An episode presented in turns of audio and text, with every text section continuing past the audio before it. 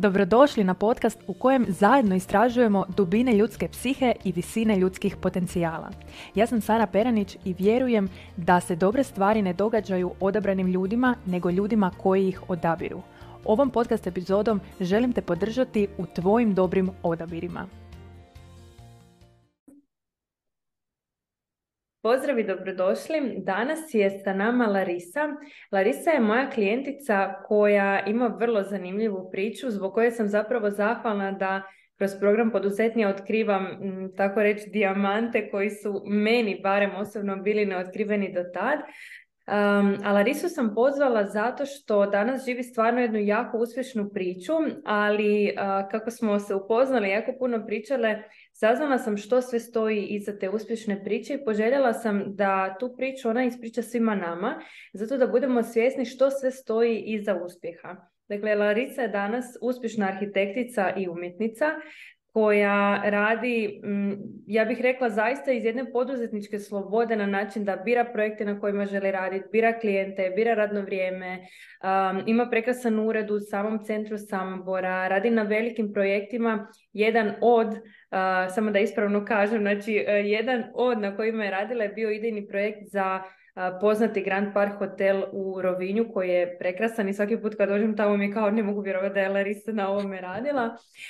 tako da zaista onako jako, jako lijepa i velika priča, ali evo nadam se da će Larisa uspjeti ispričati neke važne etape tog puta, zato da budemo jednostavno svjesni što sve iza uspjeha stoji. Larisa, hvala ti što si izvojila vrijeme da dođeš i prvo recimo te odakle nam se javljaš. Hvala Sara na pozivu i hvala na ovim lijepim riječima. Sjećam se polaskama i nije da se uvijek doživljavam tako uspješno kako si rekla. Znam. evo, javljam se iz Samobora, iz Novog ureda. Drago mi je da si ga ti isto uspjela posjetiti. drago mi je da prvi put imam izložiti svoju mhm. kolekciju knjiga koje sam skupljala dok sam studirala nakupilo se tu nam puno kutija koje su onako sve čekale da negdje baš budu inspiracija u svakodnevnom radu, iako sam ono to sve onako čitala, proučavala. I ono, iako danas svačem ulako kao taj proces projektiranja i rješavanja problema, zapravo kad vidim ove knjige, onda mi je onak jasno koji je put bio. To, to si super rekla, to je nešto što ja mislim zapravo svima nama koji smo stručni u određenom području karakteristično, a to je da u jednom trenutku ti se čini da je to tako lagano, da. intuitivno, da, da ono nije neki sad big deal sve to skupa i zapravo da, dobro si rekla, sve te knjige i, i diplome, potvrde, što god je zapravo jako, jako dobar tebi portfolio, jako dobar uh, podsjetnik šta smo mi sve prošli da bi došli tu gdje jesmo. Je, Yeah. e, ajde ovako, kad smo kod toga šta smo sve prošli, ti si meni počela pričati zapravo da si već na samom fakultetu se uključila u jako puno projekata, u rad i tako dalje, pa ajde da čujemo malo više o, to, o tim tvojim počecima. Pa da, mislim, od, već od druge godine sam počela volontirati u jednom super projektu akupunktura grada, e, koji je zapravo na novi način pristupio urbanističkom planiranju i, ti ljudi, Kristina i Rene, ona dan danas surađujem s njima na master planovima, na nekim drugim većim projektima. Uh, super je na našem faksu bilo to što nam je praksa bila obavezna, tako da ono, mhm. koliko sam se trudila u ovim studentskim projektima, toliko mi je bilo super kad sam došla u stvarni ured, to je bio Trial HD konkretno prvi. Gdje sam vidjela ono šta su stvarni rokovi, a ne ono pa na faksu imam šest mjeseci za jedan mali projektić. Ono, tamo sam, ne znam, imala mjesec dana za ogroman ono, natječaj, kao samo ja i kolega od bacanja u vatru. Aha, ja sam mislila da je obrnuto, vidiš što je podrazumijevanje. Ja sam mislila da ste na faksu imali malo, a u stvarnosti više. Ne, ne, ne. Mislim, na faksu kao smisliš neki koncept, ono imaš ono tjedne da proučavaš knjigice, čitaš mhm. tekstove. Ono, mislim kao najveća vrijednost dobrog projektanta je što mora biti onako jako sveobuhvatna osoba, se to mora zanimat. Mhm. Ja sam uvijek jako naginjala toj kreativnoj strani. Tako da sam se ono puno informirala, puno učila i jedan profesor je isto jako bio inspiriran japanskom arhitekturom i negdje je tu meni u podsvijesti ono bilo a Japan i Murakami i to me onako jako zanimalo. Tako da nakon prve te prakse Trill HD znala sam da bi još htjela negdje van i sudjelovala sam na nekoj radionici u Portugalu.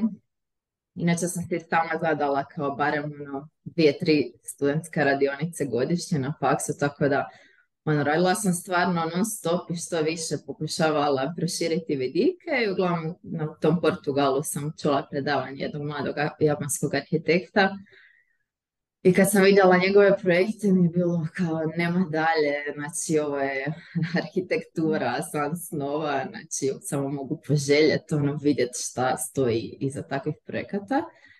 I on mi je rekao da mogu doći, isprintala sam portfolio u toj jednoj noći, jer sam znala mhm. da je zadnji dan, ono prevela ga na engleski, kao našla u Portugalu, u Portu, kao neku printonu, ono brzo, brzo.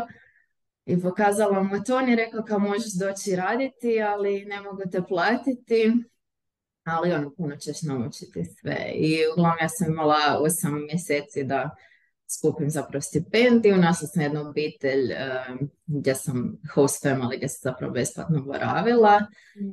E, I ono, znači sama sam skupljala te novčiće da si mogu priuštiti no, tih pola godina u Japanu.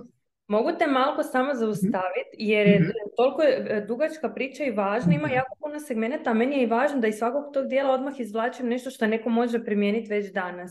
Znači, prva stvar koju si rekla je, ja sam odmah na drugoj godini faksa počela volontirati. Znači, stjecati iskustvo dajeći svoje vrijeme, svoju energiju, svoj trud, da jednostavno učim, radim, educiram se, učim od boljih i tako dalje. Drugo što si rekla je, ono, usred Portugala sam čula lika koji me oduševio, čija me arhitektura oduševila i našla sam način da mu pokažem svoj rad. Znači nisi očekivala da on eto tebe pozove samo tako, niti si odustala jer kao ma joj, ću sad usred Portugala, sad ja naći, ne znam, nisam uzela portfolio ili šta god.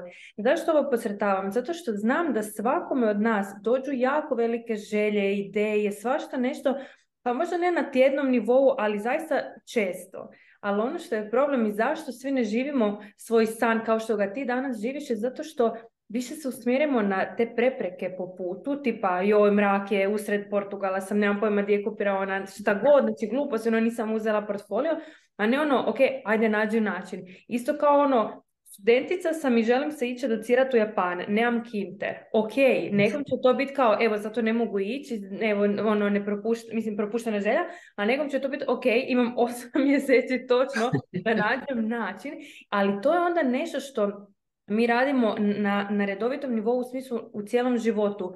Japan, uh, program, uh, kuća, šta god da želiš, ili ćeš naći način ili ćeš naći opravdanje. Ok, sad možemo nastaviti sa pričom. Hvala ti, apsolutno, apsolutno. Ne, lako je to nekad zaboraviti kao, ma joj, ono, ne da mi se previše ono, prepreka do cilja, ali ono, mislim da taj grit, ta neka mm. upornost, onako, ono što na kraju čini razliku od onih koji uspiju, koji ne uspiju.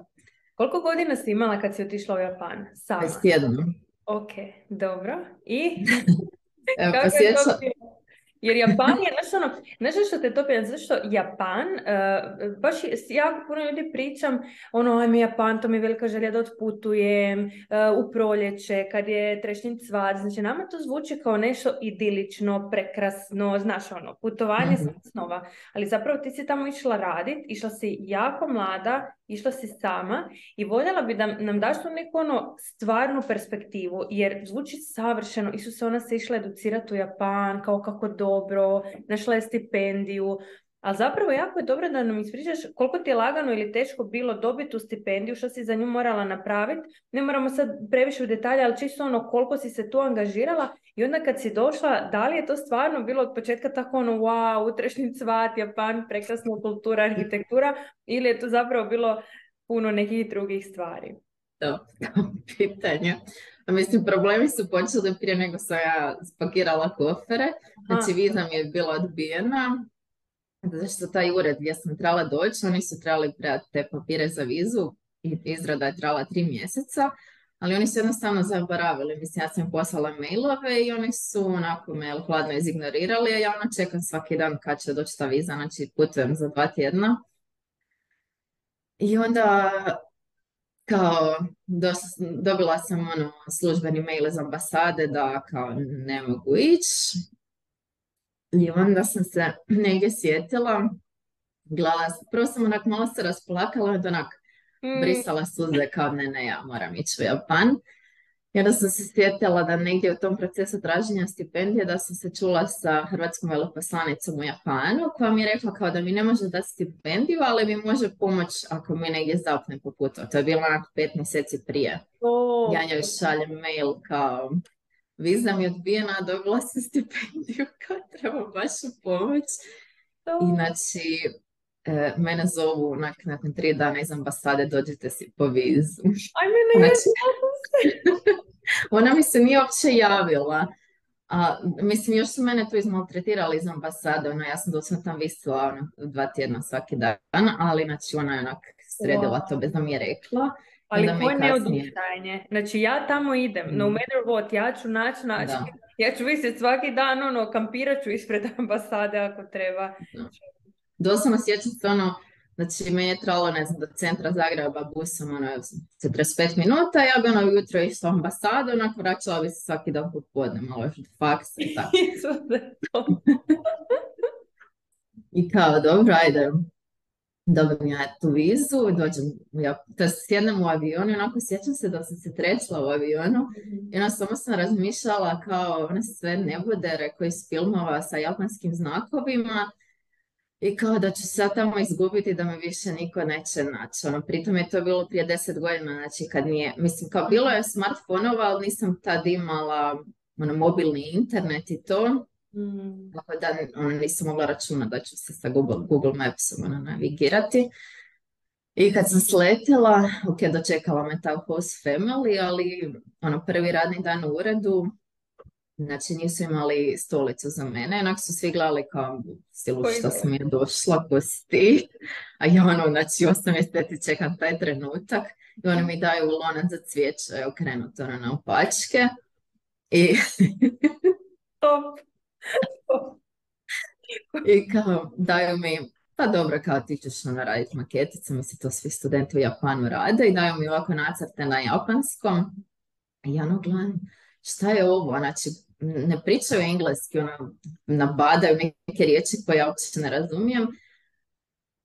I ja, meni nije jasno ono šta je tlocr, šta je nacrt, ono kakav je, šta je to uopće i nakon petog pokuša shvatim to je maketa poštanskog sandošića. Znači oni u jedan naprema jedan mjerilu, u stvarnom mjerilu razrađuju ono takve detalje.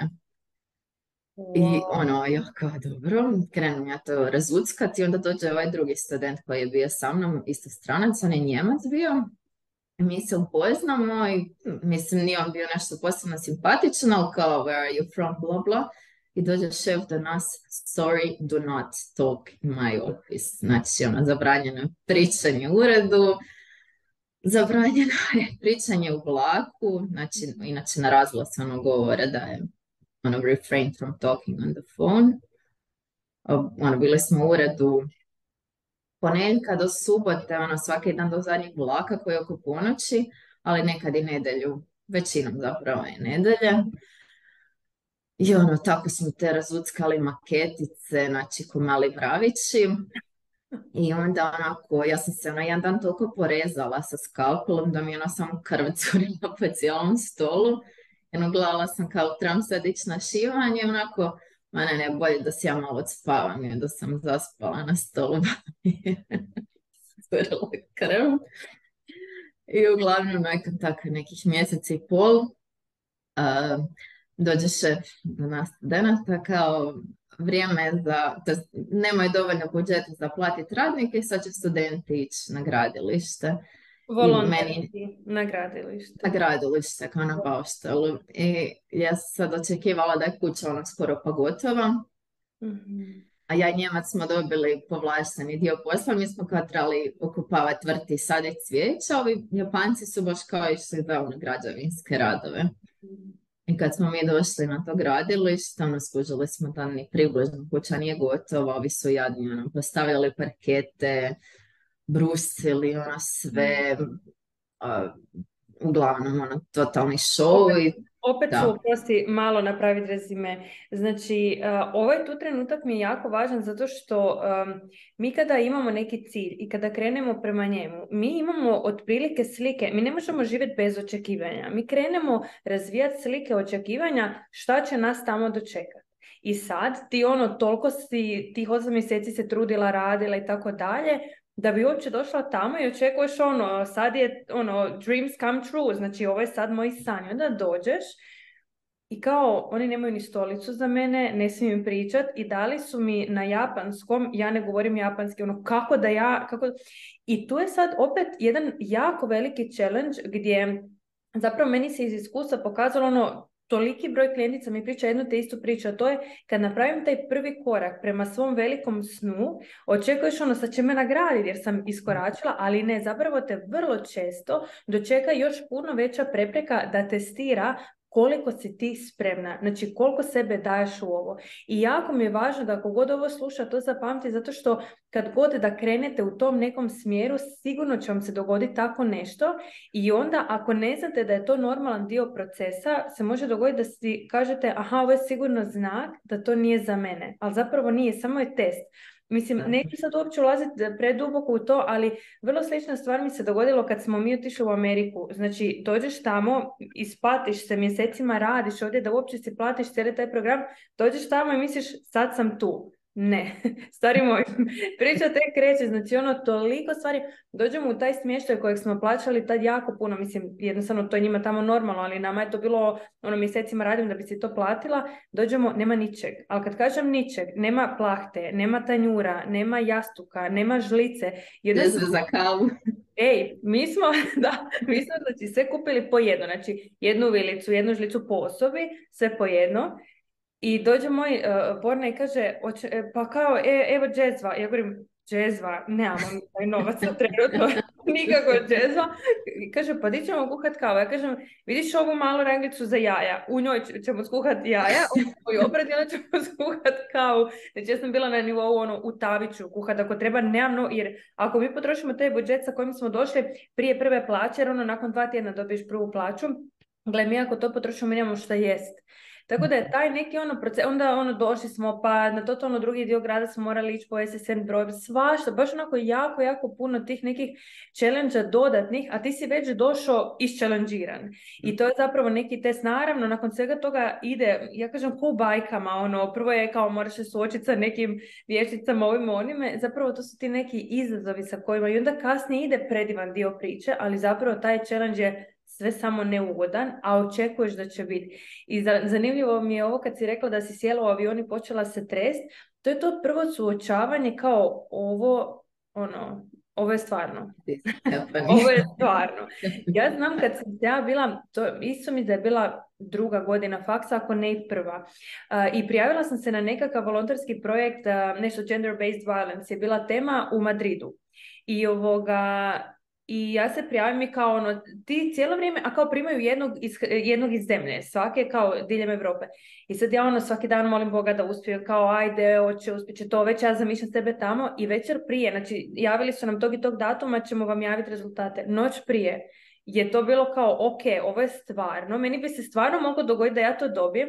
Ja do tad nisam nikad letila avionom, nisam nikad išla u inozemstvo sama. Ja shvatim, kao, ok, ovo je možda stvarnost, ja ne, ja ne znam, ono kako ću se snaći po aerodromu, meni isto bilo to, samo da se ne izgubim, znači kako ću po aerodromu, kako ću po gradu, stvarno nemam tu prostornu orijentaciju nikako i onda shvatiš, zapravo jako to želiš onda kad postane realno kao, kao da li ću ja to moći. Tako da je... Pazi što želiš. Da, da, da, ali, ali tu je užasno važno da ono kao da idem do kraja, ono, na, zapravo najveći strah neće biti na, na nekom početku u smislu da li da krenem ili ne, najveći strah je tik pred ostvarenjem cilja i to mislim da je baš, baš bitno da kažemo. Dobro, i vi na baušteli, znači šta se tu događa sad? Ma mislim da skratim priču, Japanci su ubijali ono po kiši, blatu, oni su tu kaljužu, ono, kopali, iako je totalni ono besmisao rada, ali u Japanu je bitno samo da te šef vidi da radiš i ta ima riječ karoši, znači miranje za posao i za društvo. Znači njima ono kao nisu imali mravići, sad ima taj neki cilj kojeg društvo treba doseći ili šef ili firma i oni svi ono idu prema tome ono, no matter what. Ali uglavnom Njemac i ja smo otkopali svoj, zasadili te vrti, očistili smo kuću i sve. I ja, ono, kao ne mogu vjerovati da sam sada ono bauštali radila dva tjedna, ali ok, kao si ka, misle kao dobro iskustvo kao arhitekci, pa si vidio ono, s prve ruke si svoje ruke uprljao. Mm. Ja dolazim u ponedjeljak na posao, ja sam sretna kao, ajde, no, ćemo raditi opet nešto ovako iz ureda i dočeka me mail od šefa kao da se you don't fit, ne sjeća se točno sadržaja maila, ali rekao mi je da se ne uklapam i da se ne trudim dovoljno i da će mi on potpisati, znači da sam radila praksu koliko god želim, ali samo da više ne dolazim na posao. wow. da. A meni ono, znači ako mi je nešto nekad ono itko rekao, niko mi nije rekao da se ne trudim dovoljno. Znači mhm. uvijek sam se previše trudila i ono, to mi je bio ono fakat nož srce. Uh, i onda sam ono isto ono, malo plakala jedan dan, obrisala suze. I onda sam mislila kao taj Njemac koji je radio sa mnom, njemu je došao prijatelj pa se trebali ići putovati skupa. Ja si mislim kao pa mogla bi ja s njima možda putovati. Ono, znači imam još četiri mjeseca da sam tamo ono, do povratne karte. Znači bože ono šta je ovaj život. I pitam ja njega kao mogu ja s vama putovati i on meni šalje poruku kada ne mogu, znači taj friend koji mu je došao, oni su prijatelji iz osnovne škole i da su dugo čekali to putovanje i da ne mogu. Mm-hmm. Ja onako, ok, dobro, dobro, sad si mi to rekao. I ja ništa uzmem ja Jesi razmišljala otići doma tad, kao ok, idem doma? Uh, pa ne, ne. Jer mi je bilo kao, pa imaš tu kartu, ono, to su činjenice, kao ti ćeš još četiri mjeseca biti ovdje, ono, šta god se dogodilo. Uh, I da, onda sam se dosjetila da pitam ove iz ureda, uh, jel znaju neke kao malo normalnije šefove kao urede koji nisu toliko nabrijani, jer ovaj čovjek je fakat onaj bio i agresivan, ali to nažalost za pa nije ništa čudno.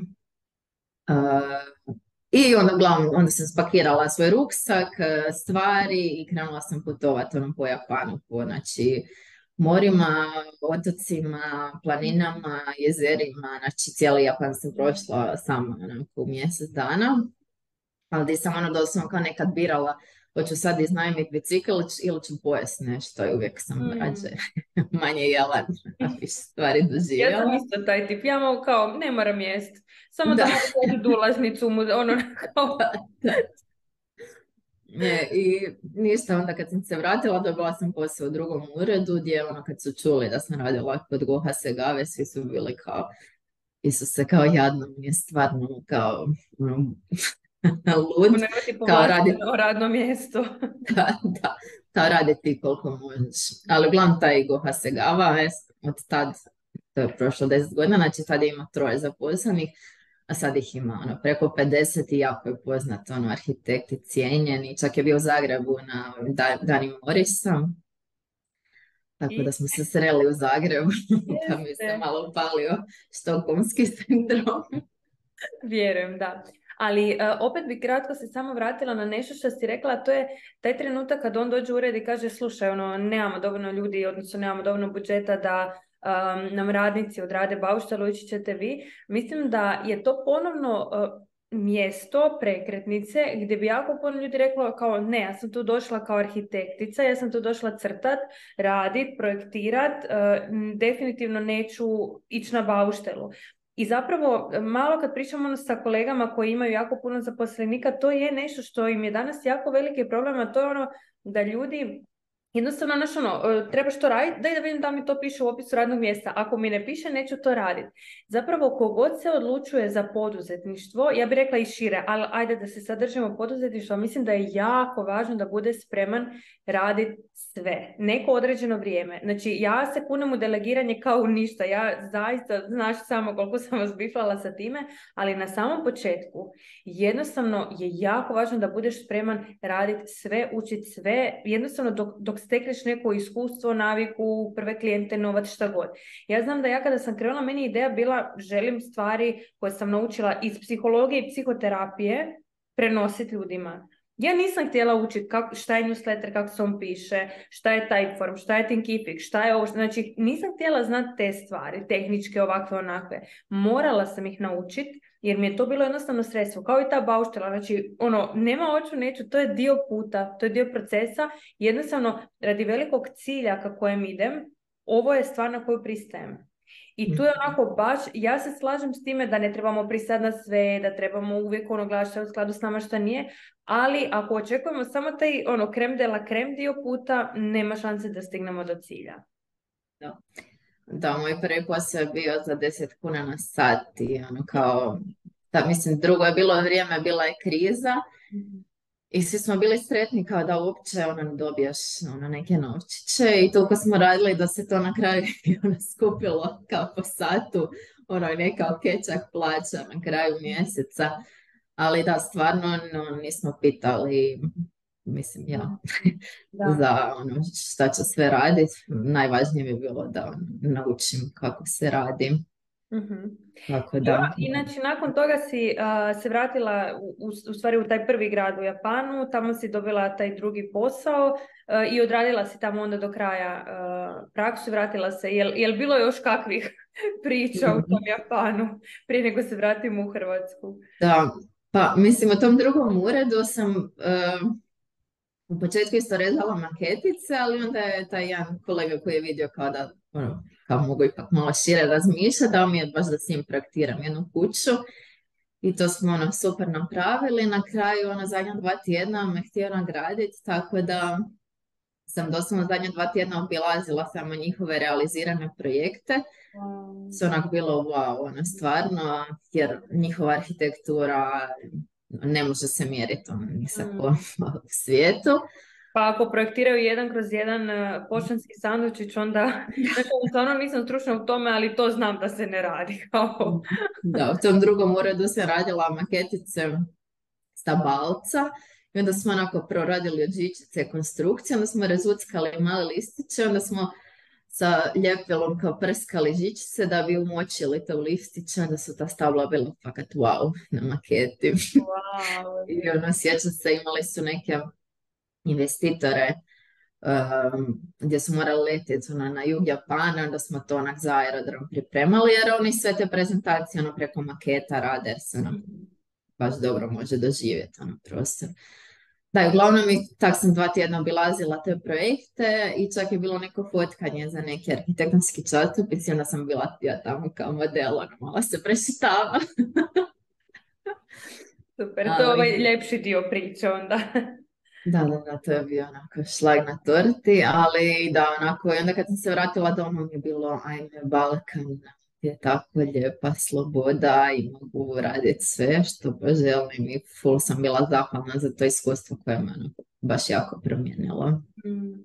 Da, i, i baš mi drago da si to rekla, zato što ja isto onako, bila sam izvan Hrvatske, ono baš, ako ne brojimo ova putovanja, u Americi samo četiri mjeseca, ali ta četiri mjeseca su mi stvarno pokazala kolika je kvaliteta života ovdje, od sigurnosti, od ono, kvalitete doslovno zraka, od hrane, od namirnica, od jednostavno kulture, doslovno jako, jako puno stvari i ovako kad putujemo ono po par tjedana, shvatiš, wow, ono, nekad jednostavno se moraš maknuti da bi, da bi vidio šta je to što imaš tu.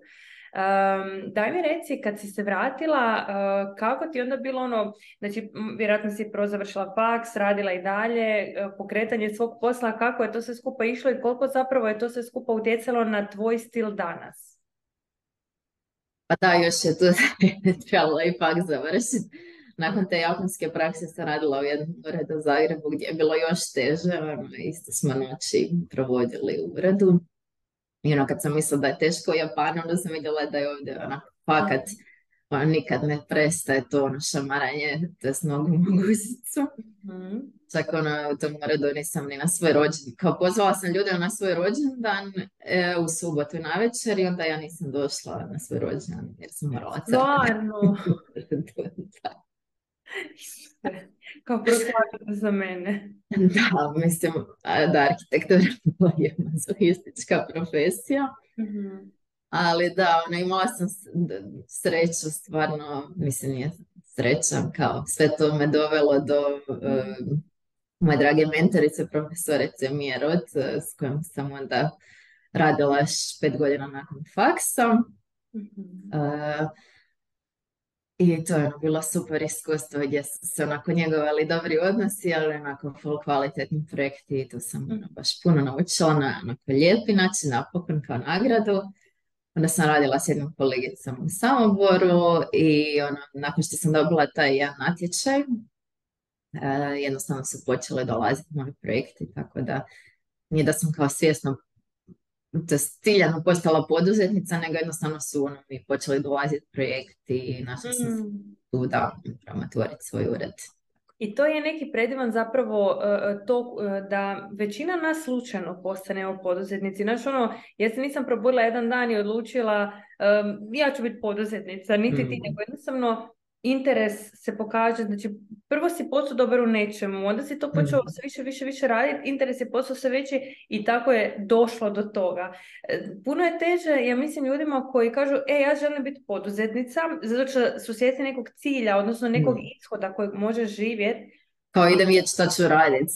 da, da, i onda zapravo je ono malo kao obrneš redoslijed i onda mislim da je zapravo puno, puno teže na taj način. Mislim, ja sjećam da se ja kao mala onako ispitivala roditelje, što znači biti poduzetnik, koji faks moraš završiti da bi ono naše, nemaš pojma što to zapravo znači. Ja sam mislila da je to profesija kao, ne znam, ono, stomatolog, arhitekt, poduzetnik, nisam uopće imala tu neku ideju, onda sam pak imala ono, poduzetnici su lopovi jer to slušaš kao, znaš ono, onda se aha, pa oni moraju od državi od svog, od sve zaraze davati, kao, zašto njih, znači ono totalno promjena svega živoga, to je za neku drugu ovoga epizodu, ali voljela bi čuti sad malo još kada si počela pokretati taj svoj posao, jer znam da ste ti partner zapravo imali izazove kad ste, ono, tamo se nešto pokrenuli, pa onda je došla korona i sve to skupa. Kako ste se iz svega toga onda iskobeljali opet?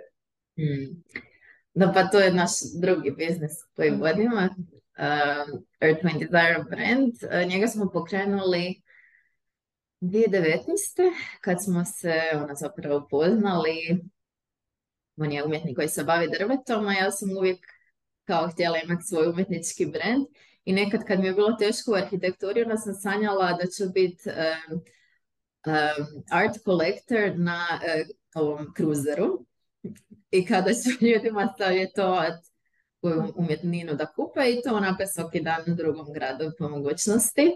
Jer ono, kad je arhitektura bila onako pretehnička, ono, jako teška, ono, te sve neprospavane noći, onda mi je to bilo kao, pa da, mislim, umjetnost mi je kao, meni kao igra, znači to mhm. ono, znam i mogu i kao, ono, to je to. E, tako da, znači kad smo se upoznali, on je uvijek umjetnost radio za svoje četiri zida, ja sam htjela imati brand i biti ono, kao art direktor, art kolektor, nešto od toga.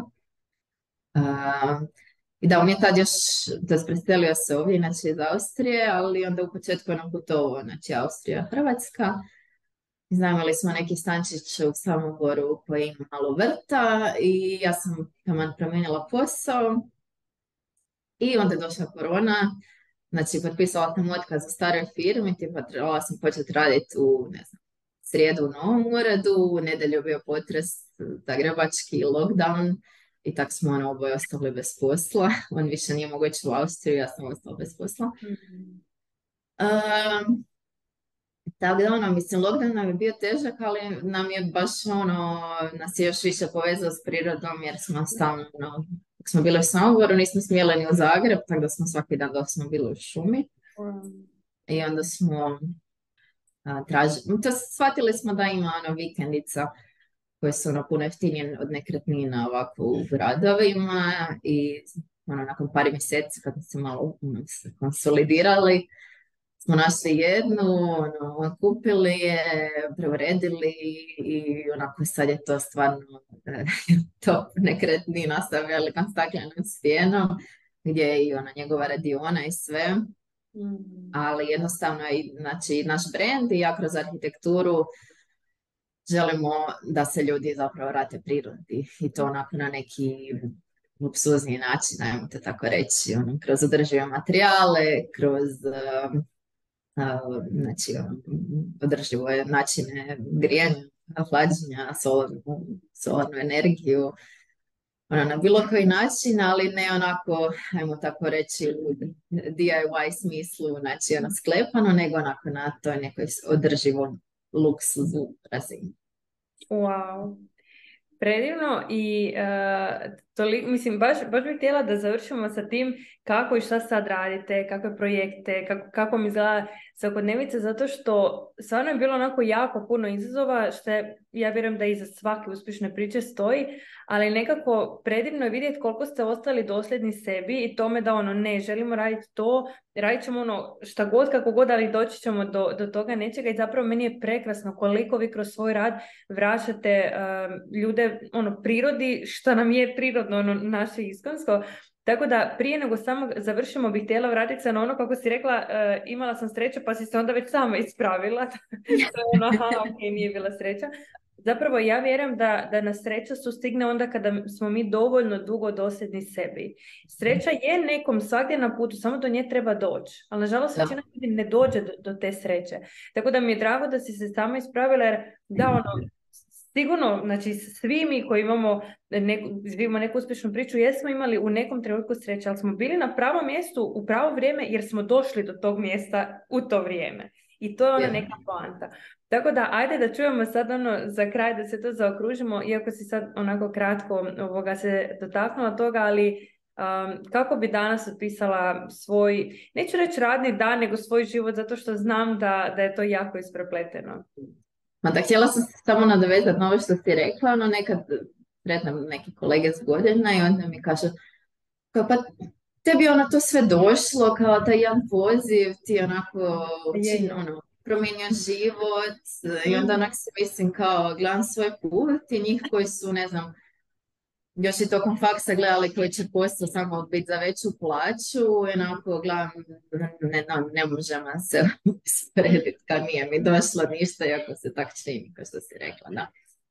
A e, ono što radimo trenutno, e, pa evo ja iz svog novog ureda koji je jako inspirativan, e, projektiram različita mjerila što se tiče arhitekture, od, ne znam, glampinga, sa bungalovima, e, koji je onako luksuzni rezort uz uh, evente za vjenčanja.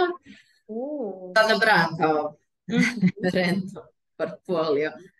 Ali ne znam, kućice na stablima sa pet zvijezdica, pa projektiram jedan veliki centar integracije, master plan urbanistički za neko novo naselje, miješana tipologija ruralno-urbano.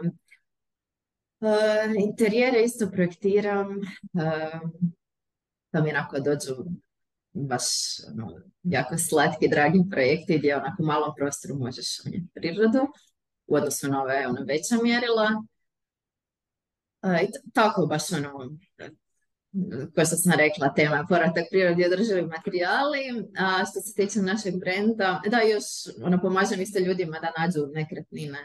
mm Bilo tako, onako, stare vikendice i to nekako kako mogu što manje novaca mm pretvoriti to u ono, što bolju vrijednost i što ugodniji životni prostor. a u brendu našem, evo sad već četiri godine postojimo, i uh, evo, jučer smo baš dobili poziv uh, neke galerije u Veneciji da bi on organizirali A, bravo, to. izložbu. Tako da onako sporo, ali dostižno, stalno se mm. otvara neke nove prilike, ono, idemo sajmovima, znači Austrija, Švicarska su super tržišta, jer su oni ono po defaultu povezani onako sa prirodom, imaju veću kupovnu moć, Iako je onako i kod nas isto ta neka mreža klijenata se ono, širi Mhm. polako. Mhm. Tako da evo. Wow. Znaš i sama što ti je Borna poklonio i to mi je onako baš super primjer neke custom narudžbe. Ćeš ti možda ispričati šta si dobila od Borne.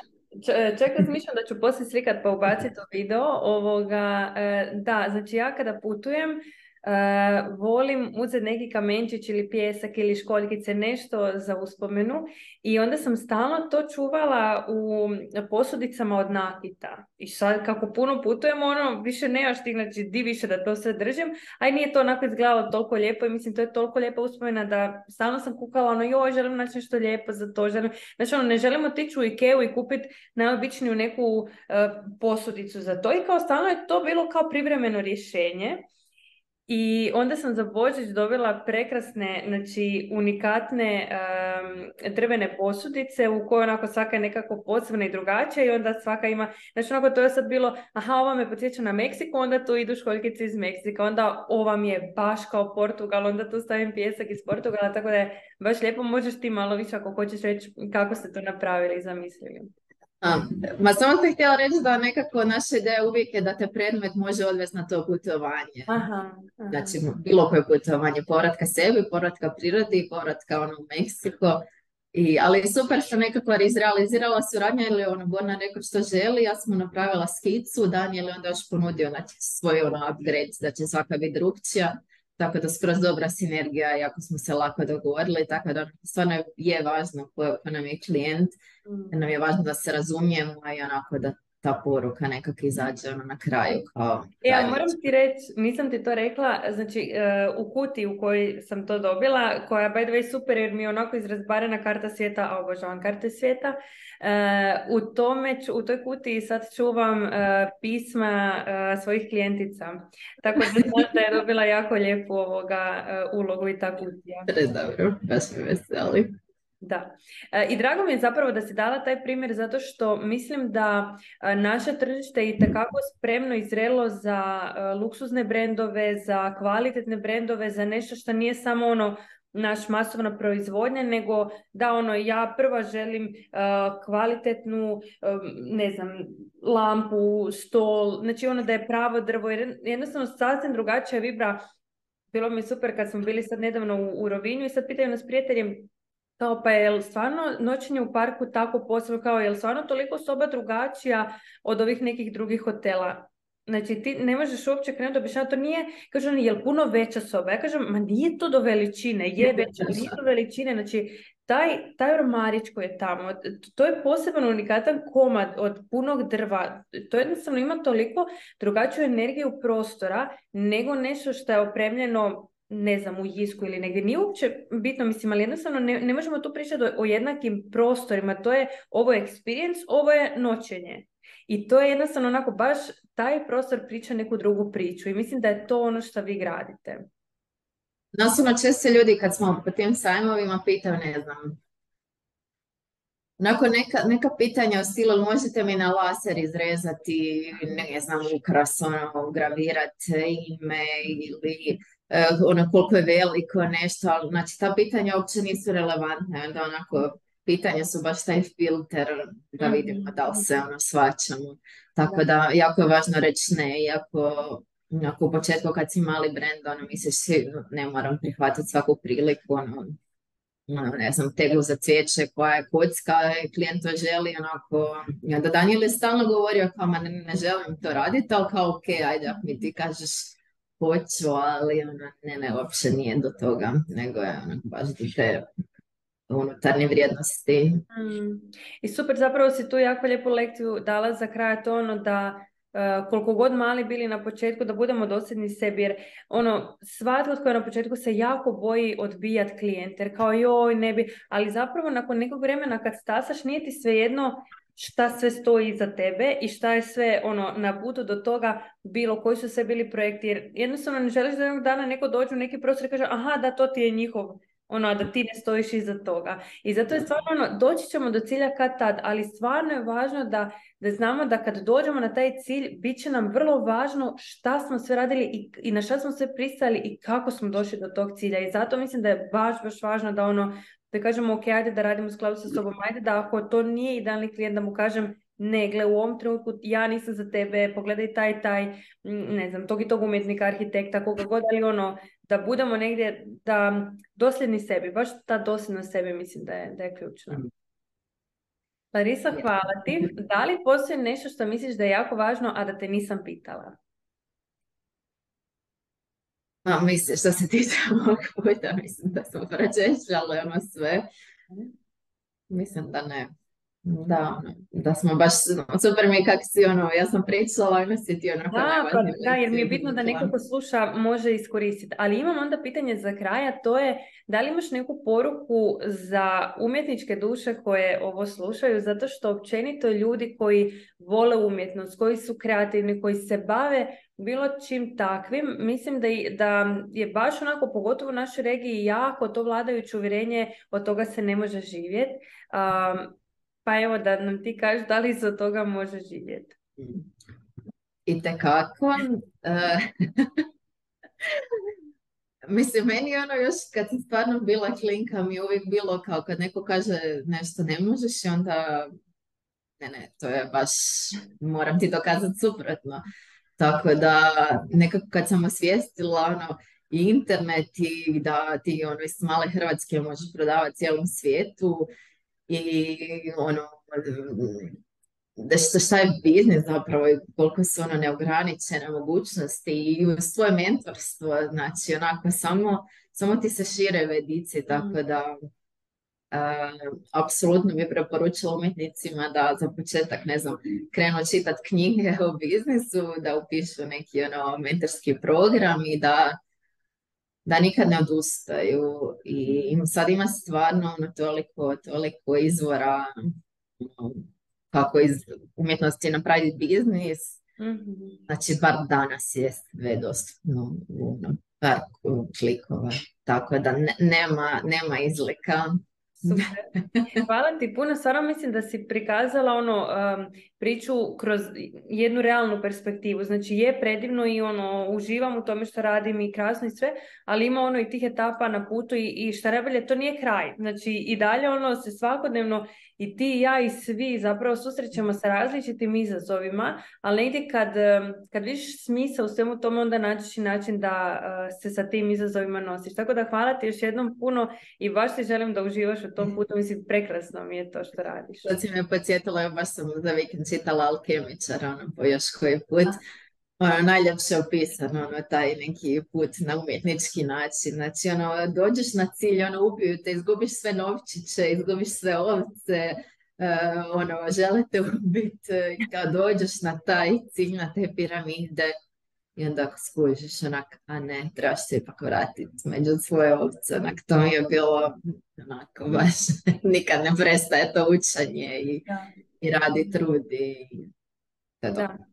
I to je, da, završit ću sa jednom rečenicom koju sam nedavno na jednoj konferenciji čula, a to je čovjek rekao da sam znao šta me sve čeka, mislim on ima ono ogroman biznis u cijelom svijetu, predobra priča, i kaže da sam znao šta me sve čeka, ne, nikad ne bi krenuo, ali sada Znači, nikad se ne bi vratio. Ono, jednostavno, to je to. Znači, ne, ali ne moramo ni znati cijeli put, samo moramo znati taj idući korak i negdje ćemo već od tog idućeg naći idući i tako dalje tako dalje. Hvala ti još jednom i čujemo se. Pozdrav! Hvala tebi. Ćao!